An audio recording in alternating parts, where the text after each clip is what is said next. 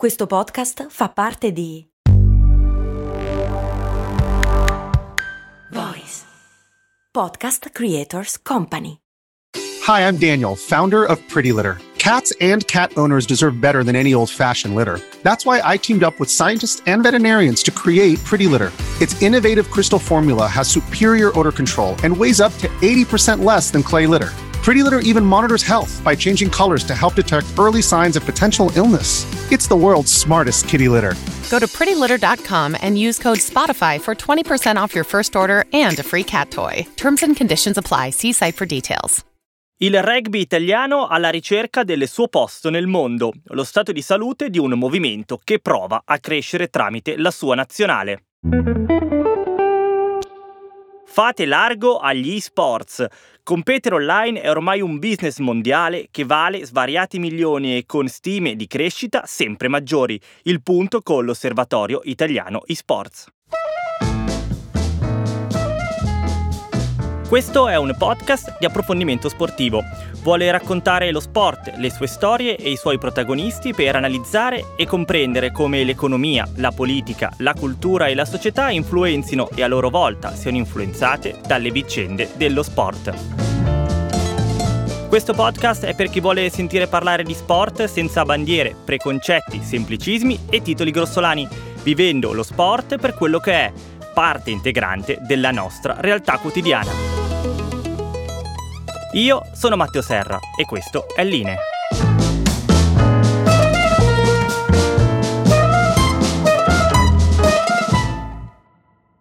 Ciao a tutti, ben ritrovati su Line e il suo appuntamento settimanale con l'approfondimento sportivo per conoscere e capire tutto quello che succede nel mondo dello sport e che non viene raccontato altrove. In Italia non siamo abituati a essere al centro dello sport mondiale. Solitamente i grandi eventi scappano da noi per abbracciare paesi che a livello di strutture e di organizzazione sono diversi passi avanti rispetto a noi.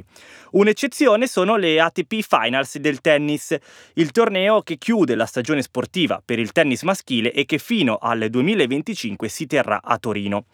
Proprio in virtù del fatto che sono in Italia e che il tennis sta godendo di grande popolarità nel nostro paese grazie a diversi tennisti di talento come Berrettini, Sinner e Musetti, questo evento ha grande copertura mediatica. Line però cerca sempre di guardare altrove rispetto agli altri e quindi, mentre preparavo la puntata, mi è venuto un lampo. Ma le finals del tennis femminile invece, com'è che nessuno ne parla? Partendo da questo spunto ne è uscita una situazione complicata che riguarda la Cina, i soldi e in generale l'attenzione verso la costola femminile del tennis. Partiamo dai fatti. Il torneo si è giocato ed è stato vinto da Caroline Garcia, tennista francese di 29 anni. Dentro la sua vittoria c'è tutta la confusione che sta vivendo il tennis femminile, dentro e fuori dai campi. Garcia infatti non più tardi dello scorso maggio era addirittura alla posizione numero 79 della classifica mondiale, ma è riuscita poi a qualificarsi al torneo come testa di serie numero 6. Una grande rimonta, senza però aver avuto un grande esploit come per esempio la vittoria di un grande torneo. E questo fotografa la grande incertezza e al tempo stesso la liquidità di valori nel tennis femminile. Una vincitrice incerta al termine di una stagione altamente incerta, iniziata con l'australiana Barty al primo posto in classifica, ma poi la stessa Barty, totalmente a sorpresa, ha deciso di ritirarsi a marzo, ad appena 25 anni, dicendo di essere arrivata al massimo. Si è ritirata la numero uno di quel momento e qualche mese dopo si è ritirata la numero uno probabilmente di sempre, Serena Williams. La mancanza di grandissime tenniste sta causando diversi problemi alla WTA, la federazione che coordina il tennis mondiale delle donne. Questo si vede anche nell'organizzazione delle finals. Due anni fa, proprio come è successo con Torino, avevano stipulato un accordo per portare il torneo nei successivi dieci anni a Shenzhen, in Cina. La politica zero Covid della Cina, però, unita soprattutto alla controversa questione di Peng Shuai, la tennista scomparsa nel nulla dopo aver accusato un politico cinese di violenza sessuale, ha cambiato le cose. Per questo il torneo adesso è vacante e dopo essere stato in Messico l'anno scorso, quest'anno si è giocato in Texas, a Fort Worth, dentro tra l'altro una struttura molto capiente di circa 14.000 posti. E questo in alcune partite ha avuto effetti negativi, visto che la media di spettatori è stata di appena 6.000. Vedere tanti posti vuoti, e non serve essere geni del marketing per capirlo, non è una bella pubblicità. Questo non fa felici gli organizzatori e non fa felici le tenniste, che per esempio si sono lamentate del grande gap nel montepremi rispetto agli uomini. A Torino infatti ci sono in palio 14,75 milioni di dollari, a Fort Worth solo 5. Disparità non solo economica, ma anche di rappresentanza. Sommando tutte coloro che lavorano negli staff delle prime 100 giocatrici del mondo, si trovano soltanto 6 donne a tempo pieno. Secondo Steve Simon, il capo della federazione internazionale, le donne partecipano a più tornei degli uomini e proprio a causa dei loro minori guadagni vedono negli allenatori maschi una possibilità di risparmio, dato che oltre ad allenare possono anche essere dei partner d'allenamento, unendo quindi due ruoli in uno. La federazione ha detto di voler intervenire in questo senso, dando la possibilità di prendere nuove certificazioni online e con la condivisione di allenatori e allenatrici durante i tornei. Insomma, il tennis femminile, dopo un anno complicato, ha bisogno di mettere un po' d'ordine dentro se stesso.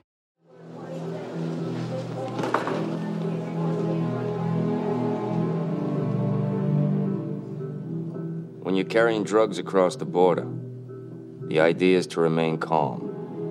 The way I do it is to think of something pleasant a fun party, moment of triumph, sexual encounter.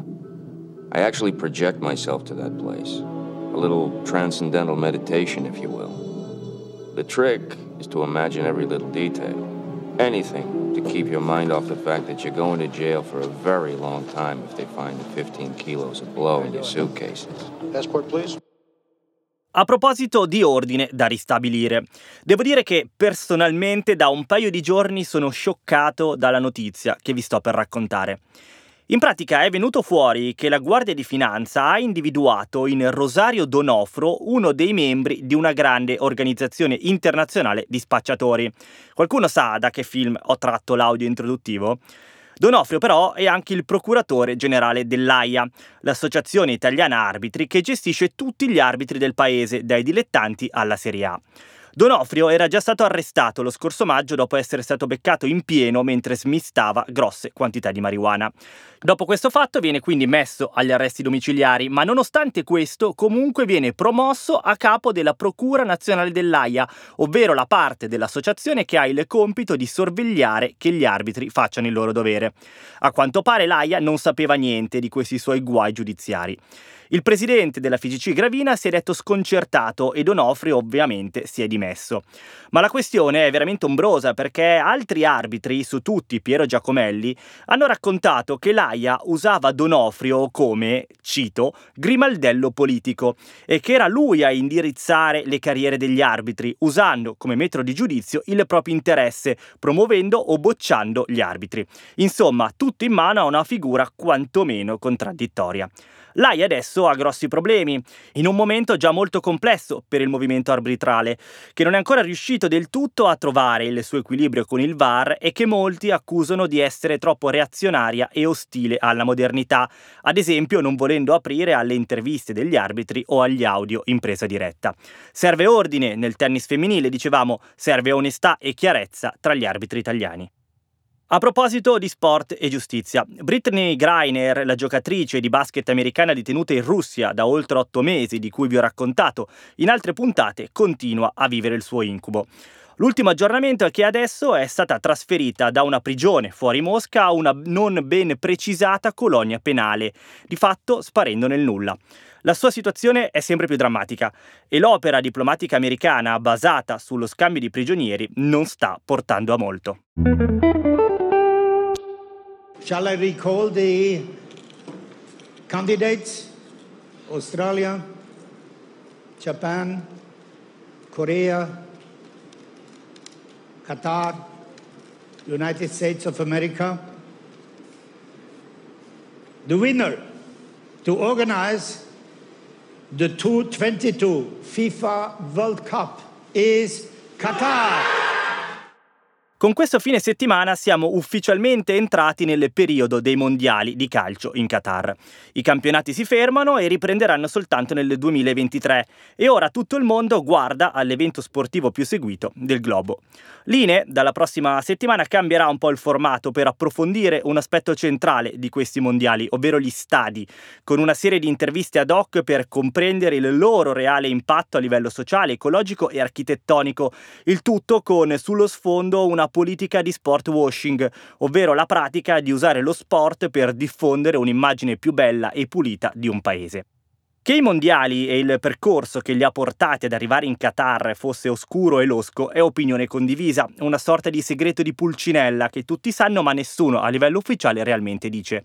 O meglio, era così fino a qualche giorno fa, prima cioè che Joseph Blatter, capo della FIFA dal 1988 al 2015, quindi in carica quando fu designato il Qatar come paese ospitante, dicesse a un giornale svizzero che è stata una decisione pessima in quanto il Qatar è un paese troppo piccolo solo per ospitare un torneo così grande.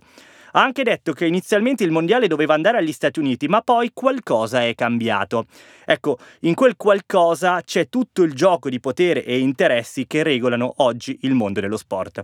Blatter non è un santo, eh, dato che la fine del suo mandato coincide con accuse di corruzione, ma ha il merito di definire bene cosa sia questo mondiale, un errore che ci ricorderemo per sempre. Per chiudere, se odiate l'ambiente in cui lavorate, c'è chi sta peggio di voi, ad esempio Mario Balotelli. La sua carriera, che sembra scritta per tristezza e malinconia da Wes Anderson, l'ha portato in Svizzera al Sion. Anche qui il ballo nazionale non trova pace. La scorsa settimana, al termine di una partita, ha prima fatto il gestaccio ai tifosi avversari e poi su Instagram ha accusato la federazione svizzera di essere mafiosa, ingiusta, corrotta e incapace. Così, giusto per toccarla piano. Alla base della sua rabbia ci sarebbe l'incapacità di tutelare a pieno i giocatori. In attesa di una squalifica, che probabilmente sarà lunga, Balotelli intanto ha giocato e ha anche segnato e per esultare ha mostrato una maglietta con sopra un ombrello, probabilmente un richiamo al gesto dell'ombrello e quindi ai suoi significati. Ah, eh, la partita del suo Sion intanto è finita con una sconfitta per 7 a 2, veramente solo Balotelli. A rincorsa il piazzato. No, no!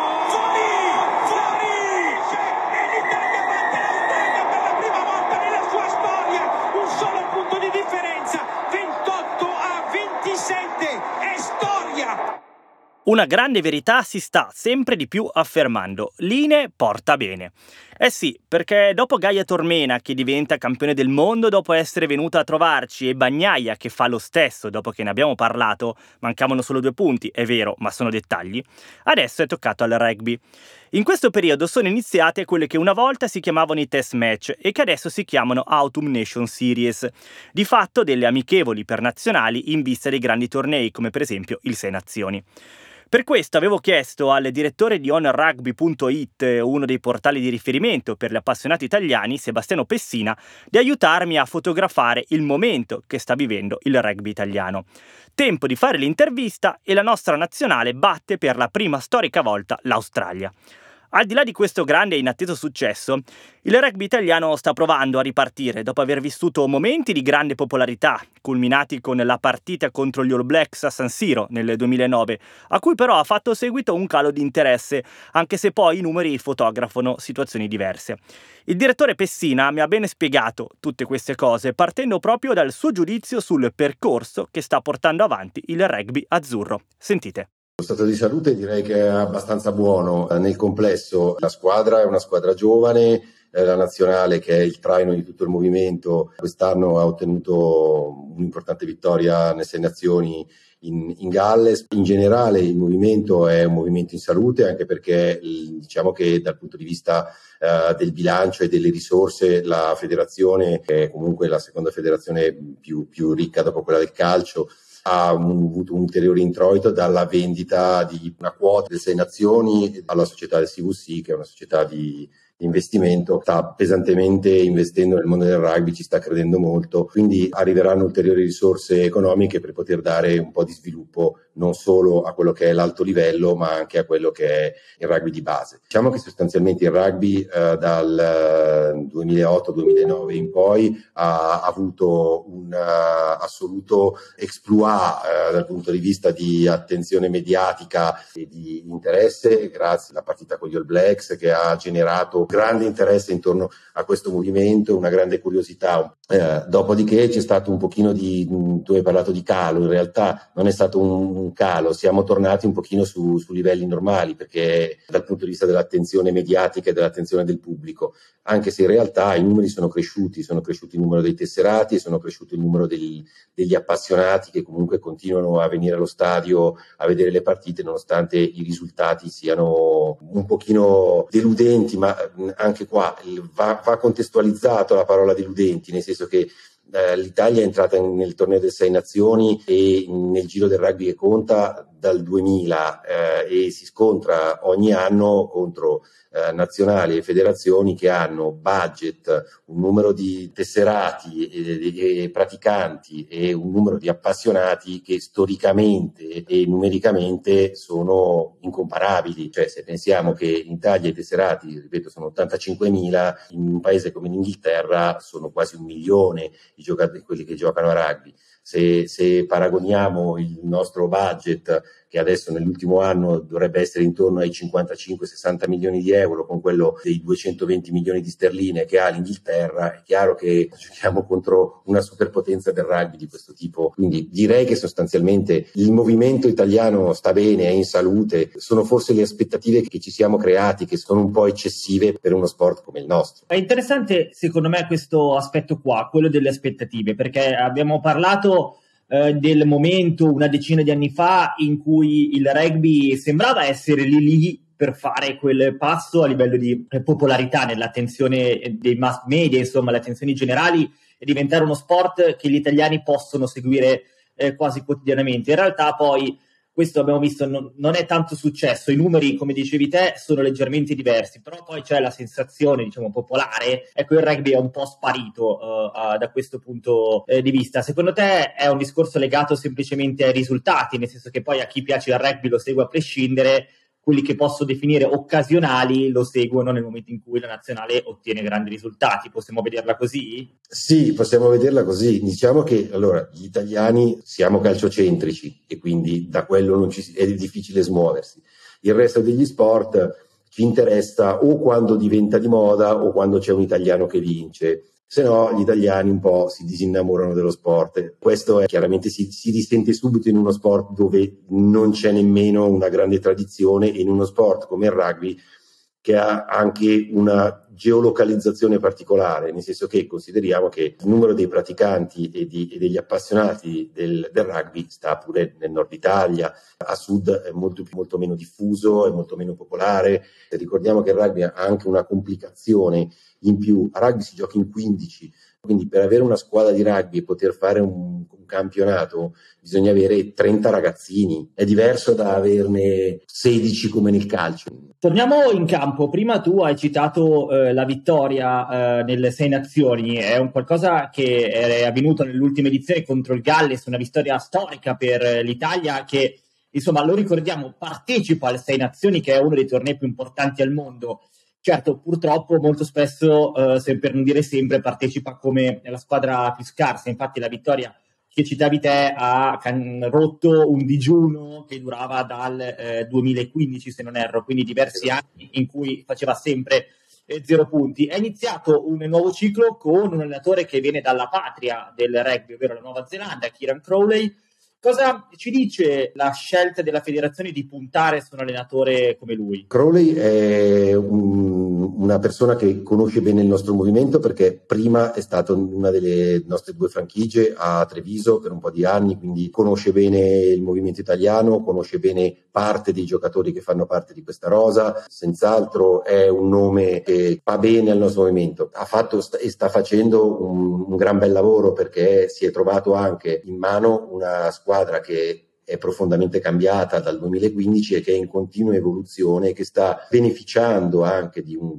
buon lavoro che è stato fatto eh, negli anni con i giovani, per cui si stanno pian piano inserendo tanti ragazzi nuovi, tanti prospetti nuovi che sono esplosi. Bisogna mh, dargli un pochino di, di tempo per lavorare, sempre tenere in considerazione che la Scozia, che è forse il nostro benchmark da questo punto di vista nel Sei Nazioni, ed è la federazione più simile alla nostra perché ha due franchigie come le abbiamo noi, perché il, è quella che ha il budget minore, ha comunque un budget doppio del nostro, una storia e una tradizione che parte dai primi del Novecento nel Sei Nazioni, il rugby viene giocato nelle scuole, una cosa importante da dire è questa, da noi a livello scolastico l'educazione fisica e la, la motricità dei ragazzi che che arrivano a praticare lo sport è molto basso, le strutture sportive sono molto indietro e questo rende molto difficile riuscire a coltivare, a creare dei, dei talenti. La necessità chiaramente del, di, di, avere tempo e di poter lavorare e portare avanti un progetto. Proviamo adesso ad allargare lo sguardo da quello che è il contesto italiano a quello che rimaniamo in Europa senza allargare troppo. Rimaniamo però in Europa perché anche il rugby comunque inevitabilmente eh, deve fare i conti con la modernità, nonostante sia uno sport con una storia antica, con nobili valori, comunque deve far fronte e deve guardare eh, quello che vuol dire fare sport oggi e quindi tenere un occhio al campo, ma tenere anche un occhio alla parte economica, alla parte eh, di eh, bilancio. La struttura del rugby europeo è già organizzata con una sorta di superlega, quello che alcuni vorrebbero fare nel calcio già esiste. Il rugby, cosa possiamo dire da questo punto di vista? Come sta il rugby a livello internazionale eh, in Europa? Anche perché abbiamo visto, lo abbiamo raccontato proprio su Line, che in Inghilterra il campionato, il campionato più antico della, del mondo sta vivendo grosse problematiche con squadre che hanno veramente molti problemi economici quasi a, rischio fallimento. Diciamo che in Europa esistono tre campionati. Il francese, Top 14, che è sicuramente il campionato più ricco e che sta meglio in assoluto e che ha più seguito a livello di pubblico. In Francia il rugby ha la stessa importanza, se non di più,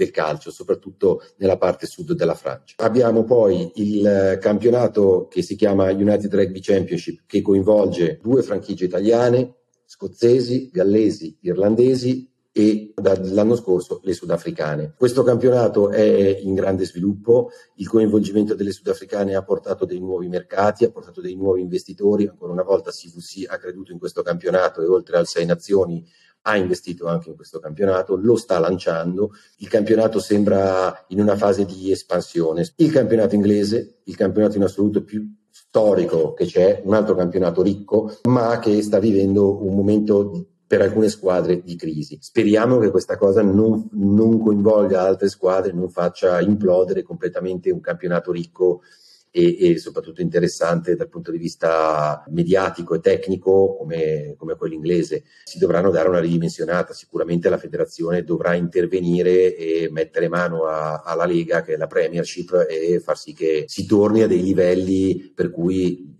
i bilanci siano sostenibili effettivamente. Direttore, per chiudere, ci stiamo un po' rendendo conto, guardando quello che succede un po' in tutti quanti gli sport, che chi fa le regole, chi ne gestisce i diritti, chi ne cerca di costruire il futuro, si sta proprio chiedendo come eh, guardare, come eh, prepararsi per gli anni che verranno, come attirare sempre più pubblico e quindi trovare il modo di rendere di uno sport sempre più un prodotto. Per esempio, nel caso del rugby abbiamo visto che le partite che si stanno giocando adesso, che sarebbero i test match delle, delle amichevoli, hanno un nuovo format, si chiamano Autumn Nation Series per cercare di dargli un po' più di, di, di fascino e di appeal. Ecco, il rugby sta provando la, a livello generale di, di, chi ne segue le attenzioni, sta provando a fare questo percorso o la situazione è diversa? Sì, assolutamente. Allora, consideriamo che il rugby dal punto di vista del professionismo è uno sport giovanissimo. Nel rugby il professionismo è stato ammesso dal 1996, quindi stiamo parlando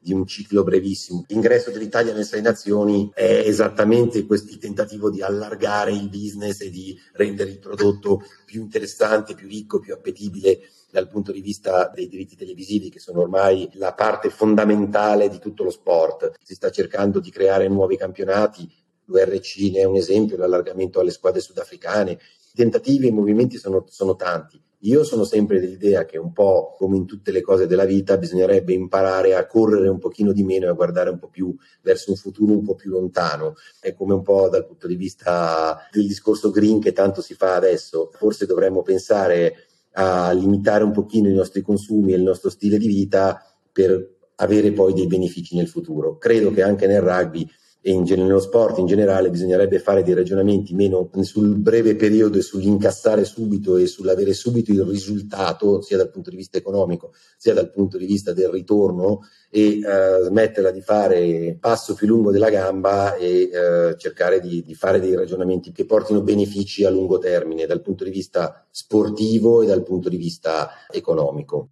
Direi che è difficile dare torto al direttore, probabilmente non solo per quanto riguarda lo sport. Ora, procedendo, facciamo un salto extratemporale. Da uno sport nobile, con una tradizione pluricentenaria che fa del rispetto delle regole e del valore della sportività una sua peculiarità, a uno che di tradizione ne ha poca, ma può avere un grandissimo futuro. Parliamo di esports. Hey, it's Kaylee Cuoco for Priceline. Ready to go to your happy place for a happy price? Well, why didn't you say so? Just download the Priceline app right now and save up to 60% on hotels. So, whether it's Cousin Kevin's Kazoo concert in Kansas City, go Kevin, or Becky's Bachelorette Bash in Bermuda, you never have to miss a trip ever again. So, download the Priceline app today. Your savings are waiting. Go to your happy place for a happy price. Go to your happy price, Priceline. Esports is bigger than ever. With an estimated global audience of more than 425 million and annual revenues predicted to have passed a whopping $1 billion last year. Questo audio è stato estratto da un documentario della BBC di qualche anno fa in cui presentava il mondo degli esports. Per chi fosse rimasto indietro, con esports parliamo di tutto quell'insieme di competizioni portate avanti tramite i videogiochi. Detto così può apparire un po' infantile, ma parliamo di un mercato che secondo l'ultimo report di IDEA, l'associazione editori, sviluppatori, videogiochi in Italia, coinvolge a livello globale 532 milioni di fan, con un valore di 1,4 miliardi, cresciuto del 21% rispetto al 2021 e destinato ancora a crescere entro il 2025 un fantasma che si aggira nel mondo dello sport, parafrasando Marx. Sì, perché noi in Italia siamo ancora parecchio indietro, ma a livello globale nessuno considera più i videogiochi solo dei passatempo per ragazzini. Con il metaverso in arrivo, queste piattaforme sono diventate le grandi piazze sociali del futuro, dove i giovani si incontrano e portano avanti relazioni. Molti brand lo hanno capito e stanno investendo pesantemente in questo senso. Per questo ho parlato con il CEO e fondatore dell'Osservatorio Italiano eSports, Luigi Caputo, per capire quale sia la reale dimensione del fenomeno, come viaggi il mercato italiano rispetto all'estero, spoiler, pianissimo, e cosa ci dobbiamo aspettare per il futuro. Ecco che cosa mi ha raccontato. A livello mondo, quindi globale, il, il mondo eSport è in continua crescita eh, soprattutto se guardiamo a paesi eh, storici eh, dove già l'e-sport è consolidato come Corea del Sud, Stati Uniti, sono i principali motori di questo mondo. Ci sono poi altri paesi come per esempio la Francia che nell'ultimo anno hanno adottato proprio uh, delle misure ad hoc per lo sviluppo del mondo e-sport, intendo proprio a livello anche legislativo. E in generale nell'Unione Europea si sta parlando sempre di più del mondo e-sport, è notizia proprio di, della scorsa settimana che eh, il Parlamento europeo ha eh, riconosciuto gli sport come un settore da sostenere, proprio con una dichiarazione ufficiale del Parlamento europeo. Quindi a livello mondo ed Europa si sta muovendo molto il settore e sta arrivando, secondo me, ad una maturità, cosa che negli ultimi anni, eh, negli ultimi due anni, scusami, dopo l'esploit della pandemia ci si aspettava.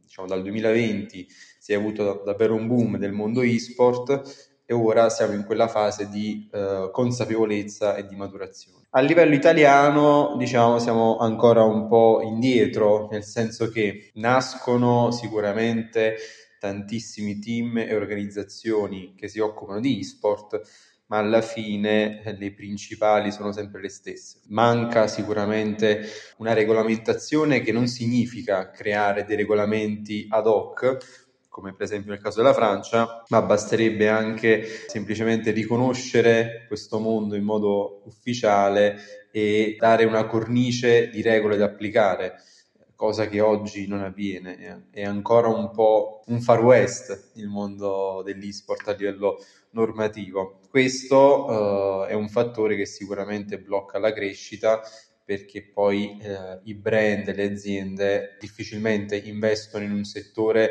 dove c'è molta incertezza. Quindi sotto questo punto di vista siamo molto indietro, però a livello imprenditoriale, appunto da founder dell'Osservatorio Italiano eSport, monitoriamo il fatto che c'è tantissimo fermento. Mantenendo uno sguardo generale, quindi rimaniamo sul contesto internazionale, eh, abbiamo detto stiamo, il mondo eSports in questo momento sta vivendo una fase di sta- stabilizzazione, insomma, dopo essere cresciuta si sta stabilizzando. Ci dobbiamo aspettare che questa sia una fase lunga o invece eh, possiamo immaginare che presto continuerà a crescere, che in realtà sarà una crescita costante? Ovviamente parlo di opinioni personali, nessuno qui ha la alla sfera di cristallo per poter prevedere il futuro. Dal mio punto di vista, eh, credo che nel prossimo futuro parlerà sempre più di gaming più che di e-sport. E-sport è mm, diciamo, intendere i videogiochi strettamente sotto il profilo competitivo. In realtà le aziende sono interessate non solo a questo, che è uno dei possibili verticali del, mo- del, mondo gaming, ma in generale sono interessati proprio al gaming come linguaggio, come linguaggio per intercettare il pubblico della generazione Z e comunque dei giovanissimi. Ed è questa, secondo me, la parte che si svilupperà sempre di più, cioè il gaming assumerà una maturità ed una considerazione sicuramente diversa dagli anni, dagli anni scorsi dove quando si parlava di videogioco si parlava di ludopatia, di eh, problemi di socialità e di eh, problematiche che in realtà non, non afferiscono molto al, al, videogioco in sé come strumento. Il videogioco, il gaming in generale, è un nuovo modo di socializzare e di comunicare e questo le aziende lo stanno capendo davvero molto. Quando parliamo di gaming intendiamo per dire Fortnite, mentre invece quando parliamo di sports intendiamo per esempio FIFA, quindi chi gioca con le squadre di calcio, giusto? No, quando parliamo di gaming sì, parliamo di giocare per esempio a Fortnite, quando parliamo di e-sport intendiamo i tornei di Fortnite, quindi uh, l'attività uh, competitiva di persone o team e-sport che per vincere un torneo, una coppa, un montepremi si sfidano perché appunto c'è un obiettivo competitivo. Invece l'attività strettamente ludica, cioè giocare per divertimento su Fortnite si inserisce nel mondo del gaming. E perché tu uh, prevedi che questo aspetto del gaming avrà una crescita maggiore rispetto alla parte, diciamo, competitiva? Perché chiunque abbia un fratello piccolo, un figlio, un nipote può già constatare, proprio toccando con mano, che per esempio i ragazzi oggi per darsi appuntamento si dicono ci vediamo su Fortnite, chattano e interagiscono eh, appunto attraverso il videogioco. Questo è un fenomeno sociale. I ragazzi, i giovanissimi di oggi utilizzano i videogiochi proprio come piazza virtuale in cui ritrovarsi, socializzare, parlare, scambiare opinioni. E, e questo è un fatto, è, è un fatto che ehm, i brand cominciano a capire eh, che è davvero molto importante ed è un tratto distintivo di questa generazione, utilizzare i videogiochi in questo modo. Noi eh, parliamo spesso di diversi sport che eh, al giorno d'oggi hanno la necessità costantemente eh, di allargare il proprio bacino di utenza, attirare nuovi pubblici, sia per il calcio sia anche altri sport. Ci possiamo aspettare che i vertici dello sport mondiale, proprio in virtù di questa situazione che hai appena descritto, puntino ancora di più sugli sport per fare in modo che insomma non soltanto il gaming cresca tanto ma anche la parte competitiva legata ai giochi sim- che simulano lo sport, vero? Ci possiamo aspettare questa cosa? Assolutamente sì, infatti già il CIO, che è appunto il Comitato Olimpico Internazionale, ha già appunto fatto una distinzione tra e-sport e sport virtuali, quindi nella previsione del CIO potranno eventualmente andare alle Olimpiadi tutti i videogiochi che simulano lo sport, quindi per intenderci FIFA eh, o NBA 2K per il basket e così via mentre per e-sport si intende, intenderanno tutti quei videogiochi che eh, sono sparatutto, giochi di strategia, di carte, eccetera, che appunto non simulano lo sport. Però è tutto in divenire perché non dobbiamo dimenticare che i videogiochi sono di proprietà, c'è cioè una proprietà intellettuale, quindi non sono liberamente accessibili, cioè io non posso organizzare un torneo senza l'autorizzazione di chi produce quel videogioco. E quindi nello sviluppo dell'esport ovviamente entreranno in gioco anche i publisher, che sono degli attori che per forza di cose dovranno essere inseriti in, in questi programmi di, di sviluppo. Quindi mh, ci sarà anche sotto quel punto di vista, secondo me, uno sviluppo della scena competitiva, ma questo dipenderà molto dai publisher, se davvero vogliono che sia una scena sviluppata o meno. Ho visto che a livello internazionale tra i paesi che più stanno spingendo sul mondo esports c'è l'Arabia Saudita che sta provando uh, a diventare un po' il punto di riferimento del, del mercato, è giusto? Sì, uh, l'Arabia Saudita, in generale tutti i paesi del Medio Oriente stanno puntando molto su, sugli esport perché ovviamente già investono molto nello sport tradizionale e ovviamente l'e-sport diventa un altro importante asset non solo di investimenti ma ovviamente anche di comunicazione come dicevamo prima. In particolare l'Arabia Saudita ha nei suoi progetti quello de- della costruzione di una futuristica città intera città dedicata ai videogiochi. Poi da qui a vederla davvero nascere sicuramente passerà del tempo però questo è il segno di un paese che crede molto in questo mondo e ci vuole investire davvero. Chiudiamo eh, Luigi con una panoramica della situazione italiana. Dicevamo prima siamo parecchio indietro. Ecco, come mai eh, ci possiamo aspettare il classico scenario italiano in cui magari tra eh, qualche anno qualcuno dirà ah sì è importante puntare sugli sport mentre il mondo lo fa già da diversi anni, insomma possiamo immaginare che accadrà questo? Sì, cioè, secondo me andrà a finire proprio, proprio così perché ti ripeto, già i nostri vicini di casa della Francia si sono attrezzati per tempo, cominciando a inquadrare l'e-sport sotto il punto di vista delle normative e delle regole, dare una dignità agli operatori del settore. Eh, lo stesso Macron qualche mese fa ha ospitato più operatori del mondo e-sport francese. In Italia purtroppo quando si parla di videogiochi siamo ancora in quella fase dove poi troviamo titoli di giornali e esponenti politici che dicono che i videogiochi sono una droga, che eh, fanno male ai ragazzi, eccetera, eccetera. Purtroppo manca nell'agenda politica la voglia eh, di ehm, non tanto adeguarsi, ma quantomeno essere in scia di, di ciò che avviene nel resto del, del mondo. Quindi, secondo me, appunto, tra qualche anno, come dicevi tu, il mondo sarà già molto avanti e quindi di conseguenza anche noi dovremo stare al passo, ovviamente molto più lentamente. Un grosso applauso a chi indovina chi sarà la prima figura istituzionale a dire che bisognava investire negli sports. Per la notizia bonus di oggi un aggiornamento sulla polveriera più grande vestita da squadra sportiva che esista oggi al mondo, i Brooklyn Nets di basket. Due anni fa ha speso milioni su milioni per portare contemporaneamente a Brooklyn tre grandi giocatori come Arden, Durant e Irving. Di questi uno se n'è già andato, Arden, uno ha chiesto la cessione, Durant, e il terzo è stato sospeso per via delle sue idee antisemite, Kyrie Irving. In tutto questo, i risultati sono pessimi e quindi hanno anche mandato via l'allenatore Steve Nash. Chi volevano chiamare al suo posto? Ime Udoka, allenatore attualmente sospeso dai Boston Celtics per aver avuto una relazione proibita con una dipendente. Insomma, sembra che chiunque abbia la capacità di creare scandali finisce a Brooklyn. Per la cronaca alla fine non l'hanno preso, ma già l'idea di farlo dice tutto. E così quindi siamo arrivati alla fine. Vi invito, per essere sempre aggiornati sulle notizie sportive, a iscrivervi al nuovo canale Telegram di Linee Podcast. Avete ascoltato Line, Dentro lo Sport, il primo podcast di approfondimento sportivo, curato dal sottoscritto Matteo Serra con la collaborazione di Voice e registrato e mixato da Jack Leg Studio.